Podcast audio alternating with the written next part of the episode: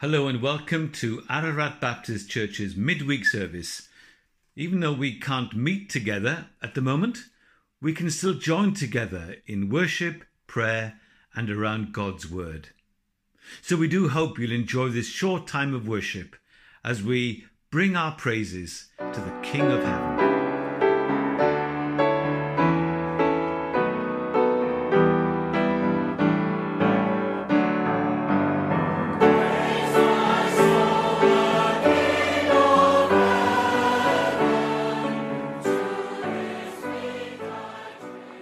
This week's service is led by the Reverend Juliet Lloyd. Welcome to the midweek service. Today I'd like us to consider the power of the word. Words. Sometimes there are too many and sometimes too few. And the ones that we do hear, well, they need to be weighed up for truth and worth too, don't they? But all in all, we wouldn't want to live without them. As we approach Advent, when we think of the one who is spoken of as the Word of God coming to dwell among us, God's expression of Himself, what would it mean to us to really listen? In fact, what would it be like if we listened out for God's voice all the time as He expressed Himself through the, throughout the history of His people? The psalmist said, My people, hear my teaching, listen to the words of my mouth. I will open my mouth with a parable. I will utter hidden things from of old, things we have heard and known, things our ancestors have told us, so the next generation would know them, and they in turn would tell their children. Then they would put their trust in God. Our first song picks up that theme ancient words ever true, changing me, changing you.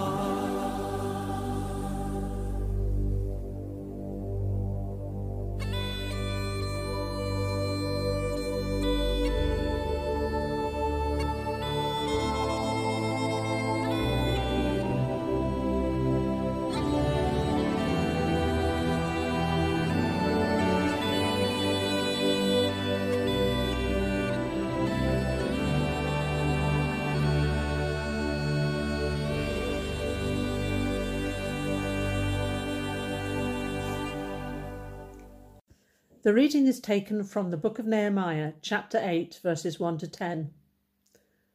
All the people came together as one in the square before the water gate. They told Ezra, the teacher of the, of the law, to bring out the book of the law of Moses, which the Lord had commanded for Israel. So on the first day of the seventh month, Ezra the priest brought the law before the assembly, which was made up of men and women and all who were able to understand. He read it aloud from daybreak till noon as he faced the square before the water gate, in the presence of the men, women, and others who could understand, and all the people listened attentively to the book of the law. Ezra, the teacher of the law, stood on a high wooden platform built for the occasion. Beside him, on his right, stood six leaders, and on his left were seven more. Ezra read, opened the book. All the people could see him because he was standing above them, and as he opened it, the people all stood up. Ezra praised the Lord, the great God, and all the people lifted their hands and responded, Amen, Amen. Then they bowed down and worshipped the Lord with their faces to the ground. The Levites instructed the people in the law while the people were standing there. They read from the book of the law of God, making it clear and giving the meaning so that the people understood what was being read. Then Nehemiah the governor, Ezra the priest and teacher of the law, and the Levites who were instructing the people said to them all, This day is holy to the Lord your God. Do not mourn or weep. For all the people had been weeping as they listened to the words of the law. Nehemiah said, Go and enjoy choice food and sweet drinks, and send some to those who have nothing prepared. This day is holy to our Lord. Do not grieve, for the joy of the Lord is your strength. Thanks be to God. Our reading today features a bit of a crowd. Not very politically correct, you'll be thinking, in this current climate. Actually, we've seen large crowds gathering in all parts of the world on our TV screens lately for all sorts of reasons and they've all been extremely attentive to the words of those that address them. Presidential candidates trying to swing the last few undecided voters and lay hold of the power of the Oval Office for themselves. Black Lives Matter protesters looking to challenge barriers of injustice in response to public outrage at signs of institutional abuse of the minority, the marginalised, or the vulnerable. School children led by one forthright and impassioned Scandinavian teen pleading for conservation of the ecology of the planet. And a French president advocating for the protection of teaching of the secularist libertarian principles of his country, saying, We will continue, Professor. We will defend the freedom that you taught so well, even when it's through the use of contentious or offensive materials, according to Islamic fundamentalists. It seems all of those speaking believed the words that they declared might have some profound effect on what those listening thought, and therefore how they would go about their future lives. They hoped they would be inspired to realize that this was their identity, the ties that gave them belonging, this was their shared history and experience of life. This was their part to play today, and, and that was their hope for the future. In fact, almost any gathered assembly of people we've seen on our screens or in the flesh when we've been able to attend such a thing cannot fail to draw some such response. I say almost because I'm guessing that those involved in the illegal gatherings or street revelry we've seen on television in recent days were never intending to be attentive or responsive to any corporate message. And whether you actually agree with the points of view of any of the speakers or scenarios I mentioned earlier, simply by listening to the rhetoric of the candidates and by establishing their history and principles, and by examining the implications of applying their ethics and practices and looking at what happens to the exceptions to their rules, it may actually help still help establish your own identity because you've allowed it to inform your thinking. Being attentive is actually a win win situation. But our reading takes us to a particular type of public speaking the reading of the book of the law to the recently returned exiles from Babylon. Not a book of laws as such, but a book of origins, as it were, their holy book. But why bring that up? Why read that? Well, I guess it might come from the exiles having a bit of an identity crisis. Who exactly are they? And what are they supposed to be like now they've come back into the homeland? Which doesn't feel much like coming home. Not a lot of milk and honey and, and warm welcoming going on here. In fact, it's an alien place to all of them. Just the stuff of the occasional story told round the hearth in exile. We were strangers in a strange land in Babylon. Isn't this supposed to feel different now we've come home? Why is it all such a mess? Why is there such opposition to us? Who is really looking after us? And what hope have we? That's why, in their intention as well, Ezra gathers everybody together. It's a corporate experience. Anybody who could possibly understand is there. He stands on a specially built platform to be seen and heard clearly. No obstacles for those who are short or at the back, and no privilege for the inner or front circle. And if that is not enough, he has a whole band of helpers to make sure that the reading is clear and understood by everyone. And he reads to them rather than has them read it for themselves. There's some benefit in listening to the words read out loud, you know. It gives you, the listener, space to think and weigh up ideas without the extra process of deciphering the words themselves. It gives you space for ideas and pictures to form in your brain, for your emotions to be moved without your voice breaking. I wonder what it sets up in their minds. Perhaps for each one there's a different word, thought, or idea that resonated. That often seems to happen in a group when a few verses of the Bible are read for reflection. A certain word or phrase will speak to your situation or the thing that you're struggling with. And sometimes a completely different thought will come and surprise you. I wonder, was it the enduring characteristics of God or the willfulness and vulnerability of humankind that seemed to repeat cyclically in the stories of their forebears and that they recognized in their own lives. Was that what resonated with them? Whatever it was, it touched a nerve in them and they were visibly moved. and it's not surprising. It is those times when we open ourselves up to the light and healing touch of God that these things happen. It's like opening up a hand to allow someone to remove a splinter, or speaking out the darkest fears and deepest hurts of our hearts to a close friend for counselling and comfort, or handing over our dear child to receive care from a specialist caregiver when we are helpless to provide that care. But at the same time, if you trust the one that you've gone to because of their reputation, their past record, or your relationship with them, that is not the time for mourning, but for celebration and for passing on the goodwill you've received to those who haven't come as prepared as you. But of course, we have our origin story of faith too the Bible with countless stories of God's people going through many experiences of faith, willfulness, and vulnerability as they learn to relate to the ongoing faithfulness, compassion, and steadfast love of God. We also have each other's stories, our own and each other's, to share. So I simply ask the questions.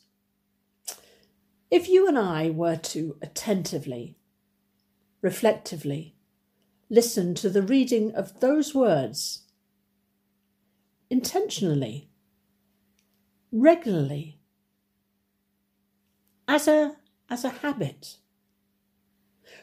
Might they also touch a nerve in us, our mind, or our heart, to such an extent that we might change our outlook on each new day?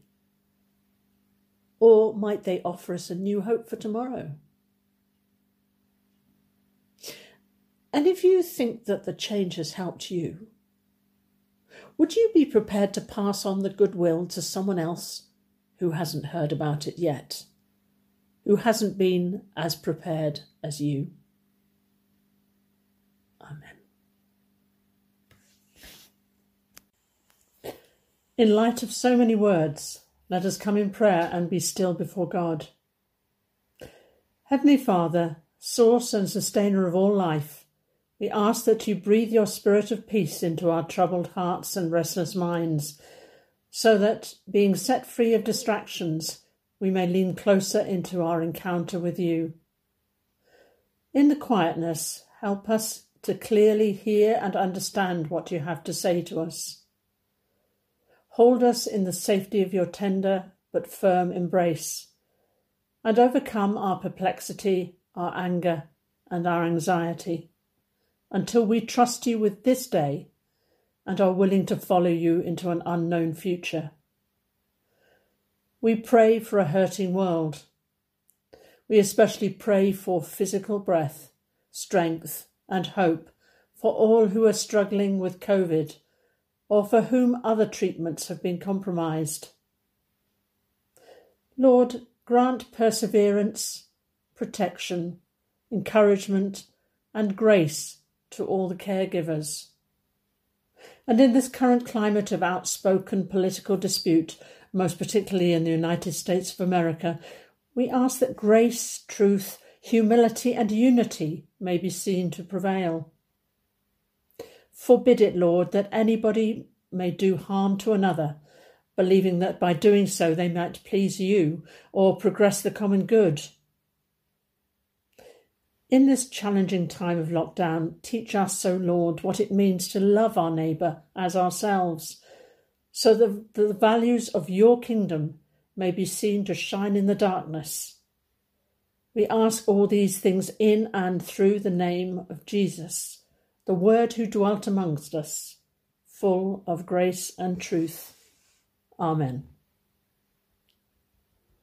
And now our final song is one of trust in the eternal Word who speaks peace in the world, even whilst all around is still turbulent.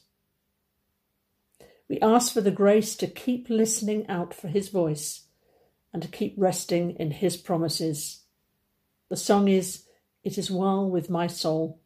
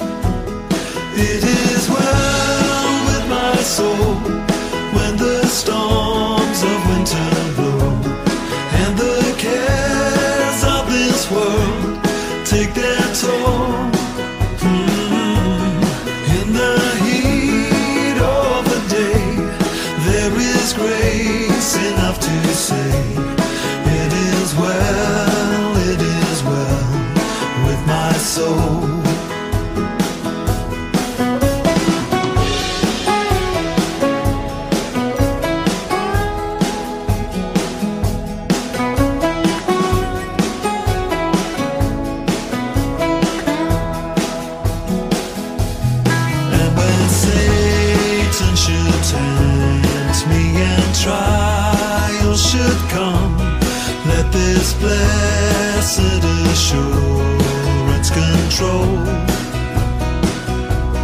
For he sees every weakness and knows every fear, and has shed his own blood for my soul.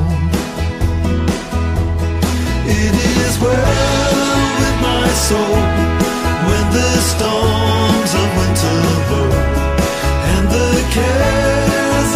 this world take their toll. In the heat of the day, there is grace enough to say,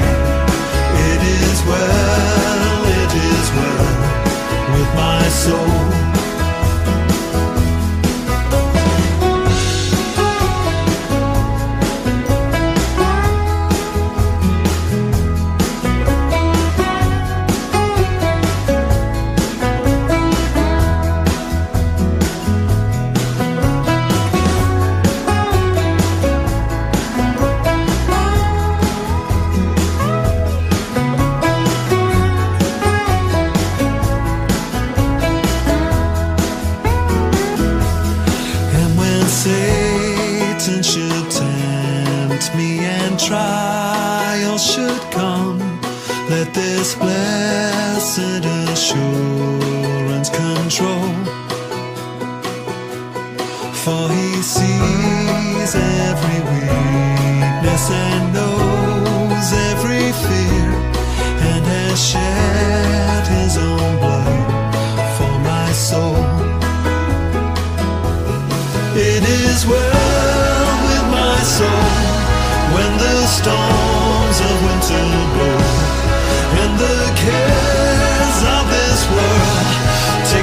take